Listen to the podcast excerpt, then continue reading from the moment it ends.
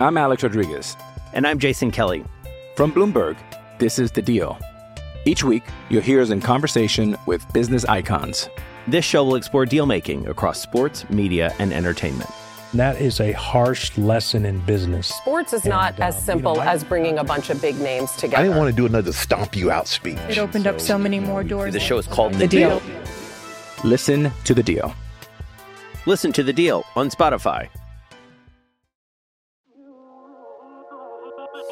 All right, it's time for another edition of Restore the Floor with Evan Jankens. I'm Stoney, and uh, we want to let everybody know that uh, we have a great episode today because we're going to be joined by a former fan favorite, not from the glory days, but Jonas Jerebko, who people really loved when he played for the Pistons. Still in the area. We'll hear from him uh, in a few minutes. But, Evan, November is finally over as far as the Pistons go.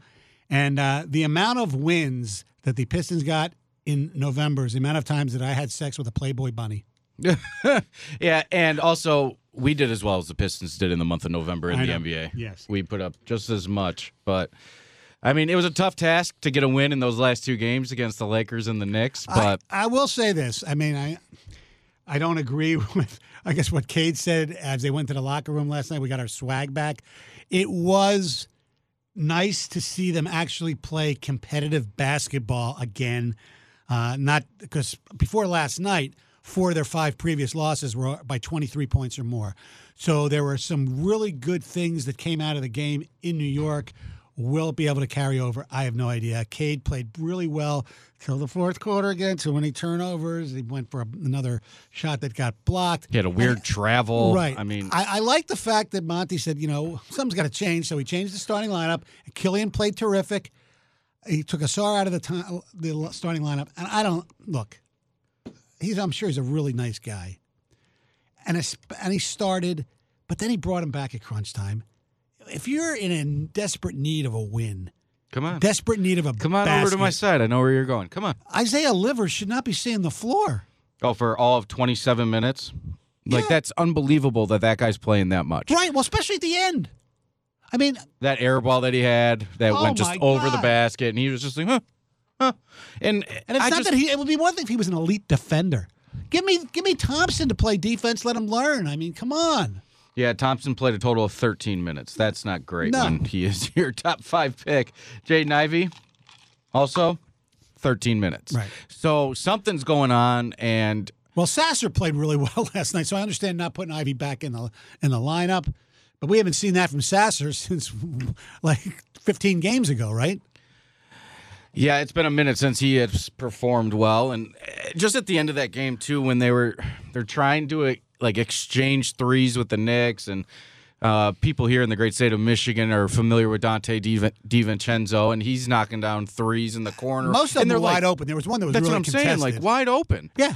And I just, I know people were like, well, it's more of an effort and yada yada, but at the end of the day, if the same result is going to be a loss, I know that's what like, Monty, Monty wait, said after the game. He goes, um, "There's no moral victories." Whoever came up with that term, Yeah, repeat what you said about swag. Who said that about their? Cade, back? Monty Williams said that when they went, they walked in the locker room, Cade said, "We got our swag back."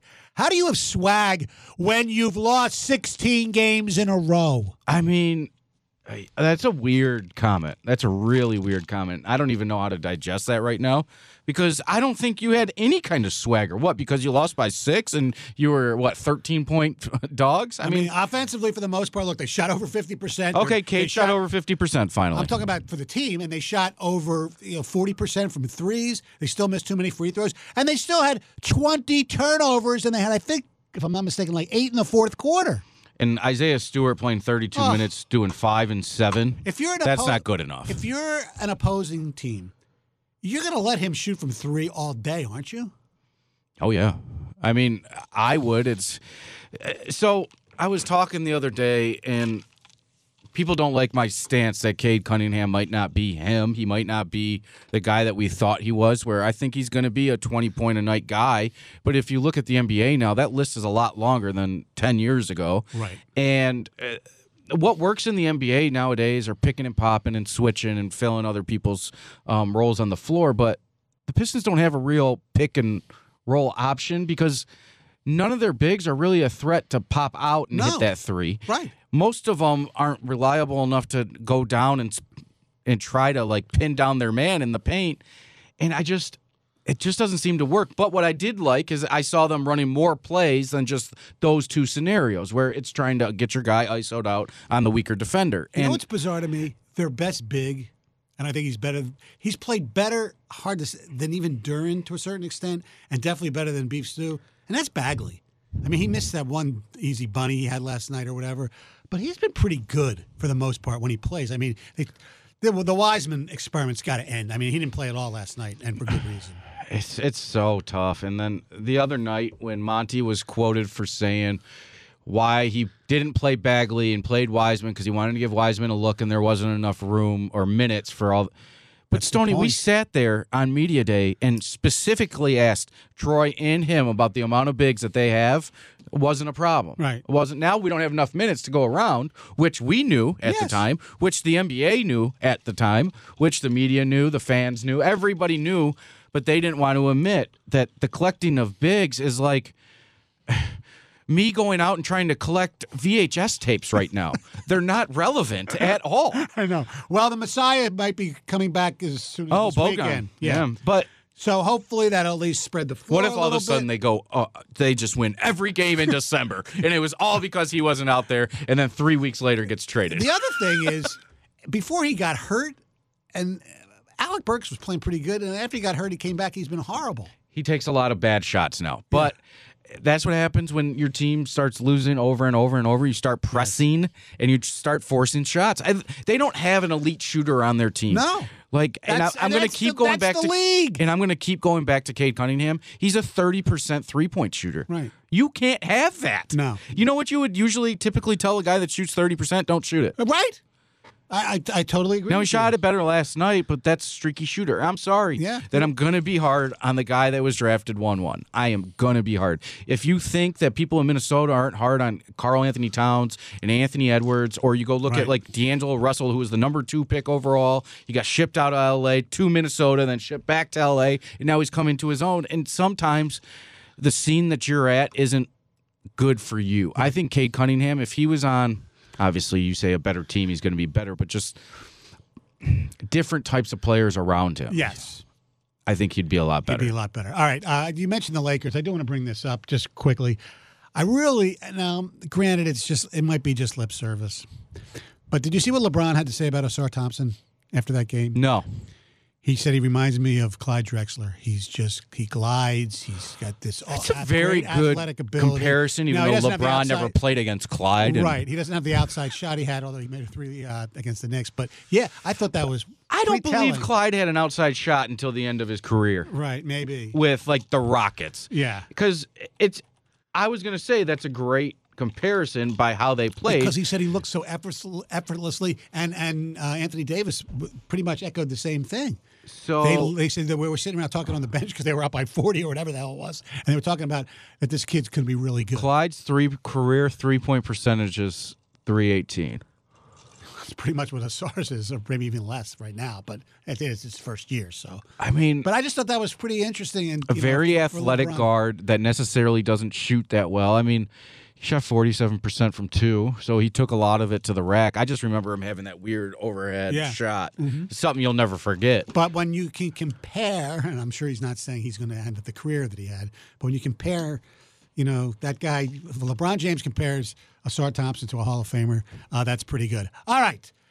We are going to be joined by a guy who, when I said he's, I wouldn't call him a cold hero, but people loved Jonas Loved him. Jerebko here. Loved him. And the fact that he is still here in Michigan, I don't know why, but it's it just keeps leaving me speechless because you have all that money. Why are you still choosing to live here? Now that's somebody that's lived here my whole life, and I'm like, well, I could live in Florida, but you got you got to appreciate that because it's not like he finished his career here. No, I know. He went from what Boston to Utah to Golden State, where he actually played in the NBA Finals.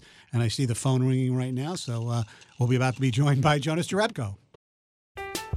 I'm Alex Rodriguez. And I'm Jason Kelly. From Bloomberg, this is The Deal. Each week, you'll hear us in conversation with business icons. This show will explore deal making across sports, media, and entertainment.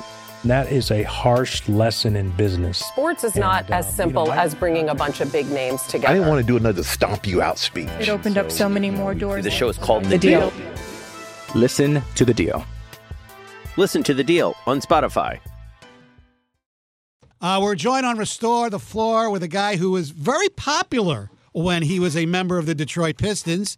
Uh, unfortunately, there was no playoff success when he was here, but that's really not his fault. Ladies and gentlemen, he was the second round pick, the second second round pick of the 2009 NBA draft from Sweden, the one, the only Jonas Jerebko. What's happening? Thanks for having me, guys. Uh, yeah, I'm in I'm in Michigan right now. I've been here since since I was drafted here, so I, I kind of call myself a Michigander now. Well, that, that, that's that's a great thing. So, are you a fan of the basketball team here? Because uh, if you're a fan like us, it doesn't look real good right now, does it? I've always been a fan. I mean, Detroit has you know got a special place in my heart. You know, this is where I was drafted. This is where I live. I, I love the Pistons. I love the fans here. You know, the I don't think I ever walked the streets of Detroit or Michigan and heard anything bad. I've, it's always love. It's still always love. So yeah, I love it here. And obviously, I'm a Pistons fan. I've been I've been a Pistons fan since since I was drafted here, and even playing for other teams, I've always you know kept an eye on the Pistons. And you know, every time we go play the Pistons, everybody's like, "You going home?" You know, stuff like that. So uh, yeah, no, it's uh, it's interesting to watch what's going on. Um, so I watched a game last night too. Yeah. well, wasn't wasn't too, wasn't too pretty. So, what are you what are you doing with your life? You just retired? You hanging out? You got some business? I know you you have wife, some kids, and uh, hanging out here. Yeah, man. I uh, I haven't played for about a year. Um, my kids have started school. I got three kids now, so it's it's not about me anymore. You know, Yeah. they're going to school here in Michigan. They're loving it. Um, so yeah, after the NBA, I kind of kind of lost my love for the game a little bit. You know, going from the NBA going to Europe, it's not something maybe every player wants to do. So to be honest, I kind of lost a little bit of the love for the game and. Um, yeah, I've been here in Michigan taking care of my kids, trying to be super dad, getting up at five in the morning, driving them to school, picking them up, and uh, yeah, just living that life. I'm I'm blessed to be be able to do that. Um, you know, I spent ten years in the league, so uh, not a lot of people can say they did that. I like to sit back sometimes and reminisce, and, and you kind of came into the NBA a little bit before your time. And what I mean by that is that you were a four that could really stretch the floor. And I think you retired at when that was really getting ushered into the NBA. How do you think your career would have been any different if, let's say, you started in 2020 instead of when you did? Yeah, uh, I mean, you can always look back at it like that, but I feel like when I came into Detroit, I was a hustler, played hard. Um, you know, I came into that second year uh, really coming in hard, and then tore my Achilles. Yeah. Um, and I feel like my Achilles injury it's kind of ble- a blessing in disguise, I would say, because I was not a shooter uh, my rookie year in, in Detroit. Um, I kind of made myself into a shooter. I mean, I lived in the gym.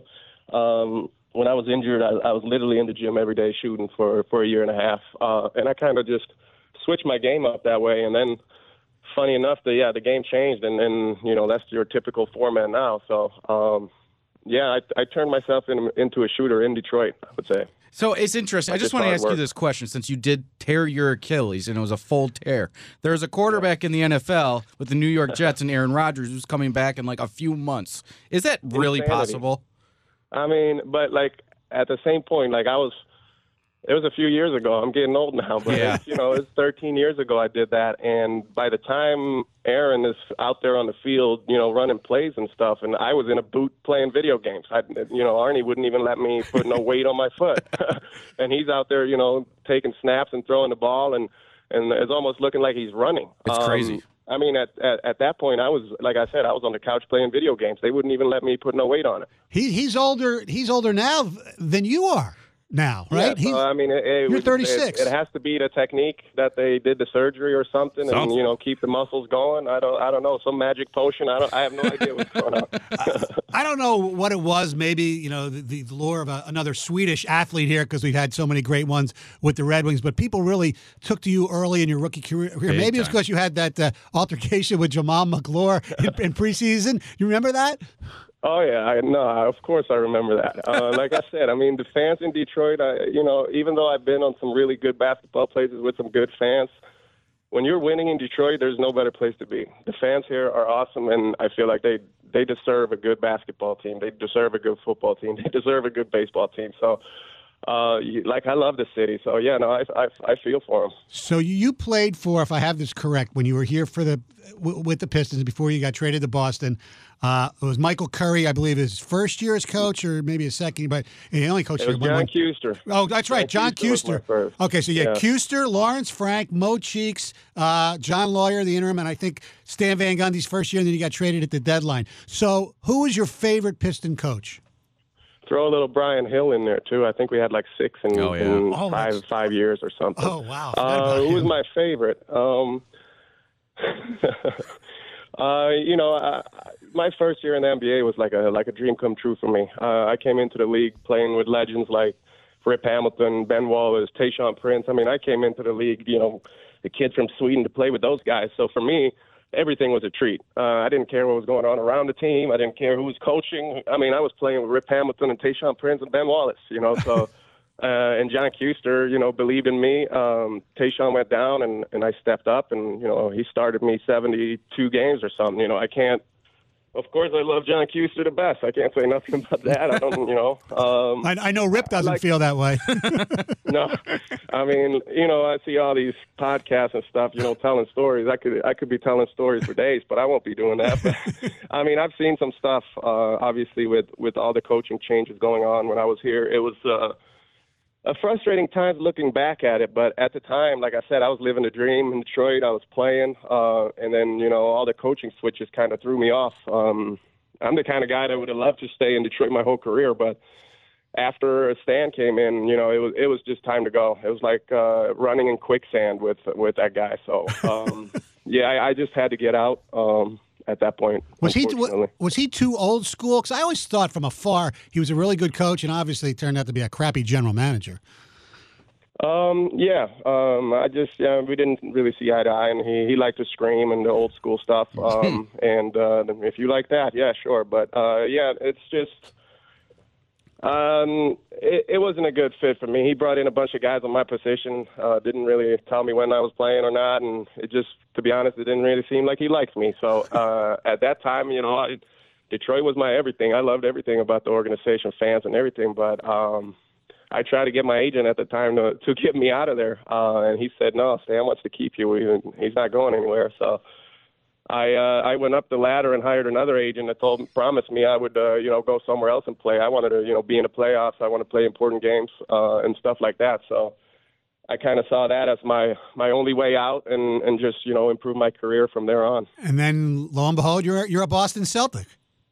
Yeah. Um, I really didn't think I was going to get traded. I remember sitting in my house in Waterford at the time, and it was like trade. I was asking my wife, and then she was. I was like, "When is the trade deadline?" It was like three o'clock or two o'clock, and it's like it's now. Oh, I guess we're staying. And then, uh, funny thing is, something popped up on Twitter. I remember, and it was like Jonas traded. And it was like, and literally a couple seconds later, I get a call from Stan, um, and I was like, "Oh, we're leaving." yeah, and that's um, and the rest is history. There, yeah. Now, I don't know. You have kids now, so I don't know if, if you ever drive up 75 to like Frankenmuth or anything, but I know anytime I drive up 75 and I look to my right and the palace isn't there, it, it kind of hits me hard because that was what I grew up with was the Palace of Auburn Yeah. Hills. Did you get a chance to go back before they demolished it at all? I live right there. Okay. I live by the palace. I almost drive past that every day. I think I talk to myself every day. I wish it was still there. Um, yeah, no, it's. Um, I love the palace. I had some great memories there. Like people, you know, like when we played big teams and, and big important games. I mean, it was always packed. It was, you know, jamming in there, and you know, I miss those times. Who was your favorite teammate? favorite teammate. I had so many good teammates, especially in Detroit. Man, we we we had some good times, even though I mean, not as bad as it is now. But we we we had some good teammates, man. Ben Wallace, you know, Ray Tay, Greg, Andre, Stuckey, Khris Middleton. You know, we've had some really good people go through that locker room, uh, and it's just unfortunate that all the talent that we had there didn't stay. All right, let me rephrase this without getting anybody into trouble because we don't. I know you're not going to give details. Who's the craziest teammate you ever had? uh, craziest. Um, I've had some crazy teammates, um, but like I said, I'm not. I'm. I'm old school when it comes to that. When I came into the NBA, what happens in the locker room kind of stays in the locker room, and I, I don't, you know, I don't, I'm not going to put anybody out there. But it, it, I've had some fun times, man. We've we've had some great times. But what happens in the locker room stays in the locker room. you you've played with some greats and like Steph Curry and everything, but who did you want to face up against in the NBA? Like when you came into the league, you probably watched it from afar, and everybody Oh, yeah. has that dream. I want to dunk on this guy. I want to block that guy. I want to do this and the other. But who was it for you when you came into the league? I mean, it's funny. It was always, you know, Kobe, rest in peace. Um, Kobe was was the guy. Obviously, you know, growing up in Sweden, I didn't really get much basketball, so the big names, Kobe. Uh, you know, my first game against him was special. Uh, but then just you know to come from Sweden and to be on the same team as Ben Wallace, Rip Hamilton, Tayshaun Prince, you know that was that was huge for me. Um, like I said, I was I was living a dream playing with those guys, and, and they obviously showed up to be great teammates and you know guided me through uh, my first years in the league. And I think, you know, something like that, you know, having veterans on the team is, is something very important. And I think that uh, a lot of teams are lacking. Now, every time you mention your old teammates, you always mention Tayshaun Prince, and I'm a firm believer with the numbers that are in the rafter that he belongs there too. What are your thoughts on that? Yeah, I mean, when you think of Tayshaun Prince, you think of uh, the 04 championship, Yep. and you think of the Pistons, you think of his block. Um, so obviously, Tay is a huge part of the organization, and yes, I think he deserves to be in the rafters. I mean, that block was unbelievable, and he's an unbelievable person, and he's represented Detroit really well, uh, in my opinion. Growing up in Sweden, obviously your parents played uh, professional basketball. That probably got you into it. Did you ever have the desire to play hockey? Oh yeah, I think I played my last hockey game when I was like 15 or something. Um, I remember after the lockout year there, uh, when I was had my Achilles injury, Zetterberg got me some skates. I went down to the Joe Louis and uh, skated a little bit down there with uh, and Ericsson and uh, Zetterberg down there. That had to be cool having those guys here playing for the Red Wings for you. Yeah, it was cool. It was for me, you know, coming from Sweden, uh, not knowing a lot of people. I got invited to a lot of dinners. You know, we were, they, I think they had eight or nine Swedish players. So we, we used to go to dinner like rolling 10 deep while speaking Swedish. So, uh, no, that definitely helped my transition in Detroit and going down to hockey games. And, you know, obviously being a Swedish guy and a, and a hockey fan, that helped tremendously, you know, feeling at home. So you played across the country, and wh- what was it about Michigan that made you stay here and want to raise your family here? You see a lot of people. It's cold. It's this. It's Yeah. that. It's not the most luxurious place in the world to live. But I mean, we love it, obviously, being from here. But what made you want to stay here? I mean, it, it was from the start, man. I felt at home from the start. Um, I didn't know any better, so the organization took care of me. I loved every people around it. Um, I mean, obviously made friends, and like I said, you know, just the fans and, and the fan base in general. They loved uh, their sports, um, so I've always felt welcome. I've always felt home, and uh, my kids feel the same, and my wife feel the same. So uh, I haven't even felt the urge to to move. You, like we said, you got traded to Boston at the deadline, and then you end up at Utah, and then in Golden State, and you were with them. In you played the NBA Finals. Unfortunately for you, you lost to uh, what Kawhi's Raptor team back in in 2019. What was that experience like playing? You know, uh, Evan mentioned Steph, but having Draymond as a teammate as well. it, it was an awesome experience. Um, after Utah, um, I actually had a, another option. Uh, It was a team option on my contract, but Utah was bringing in Jae Crowder, uh, who's a good friend of mine who I played with in Boston too. And they were telling me, you know, you're great in the locker room, but you know, we got Jae here, and he's going to take most of your minutes. So, you know, what do you want to do for next season? You want to be here, or you want to play? Uh, and I said, I want to play. Um, so they cut me, and like within 24 hours, you know, Golden State called and said, you know, we want you. And you know, at the at the time, you know, one of the best teams, you know, out there, you know, and there's no way I was I was saying no to that. Um, and just the whole experience was good. Um, the organization's top notch. Obviously, they've been winning.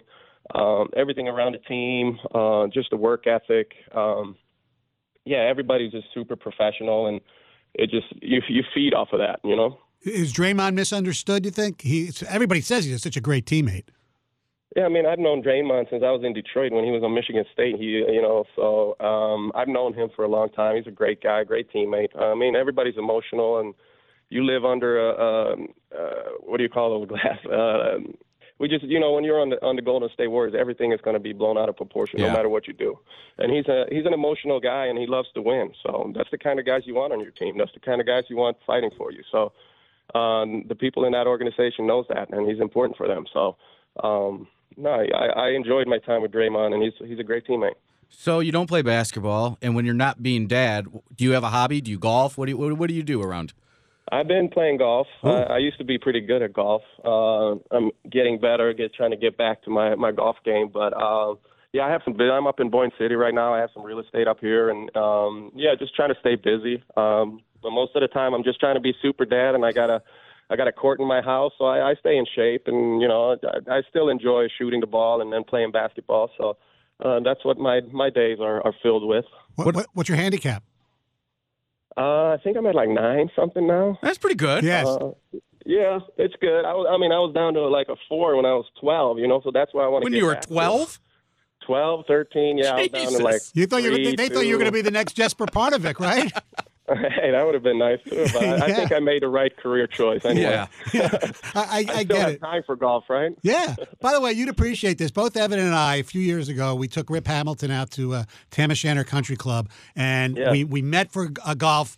And only Rip realizes he gets there. He left his clubs at I think it was White World West's house. He was staying at, and he didn't have his shoes either. So he had to play with he had to play with like borrowed clubs for five holes.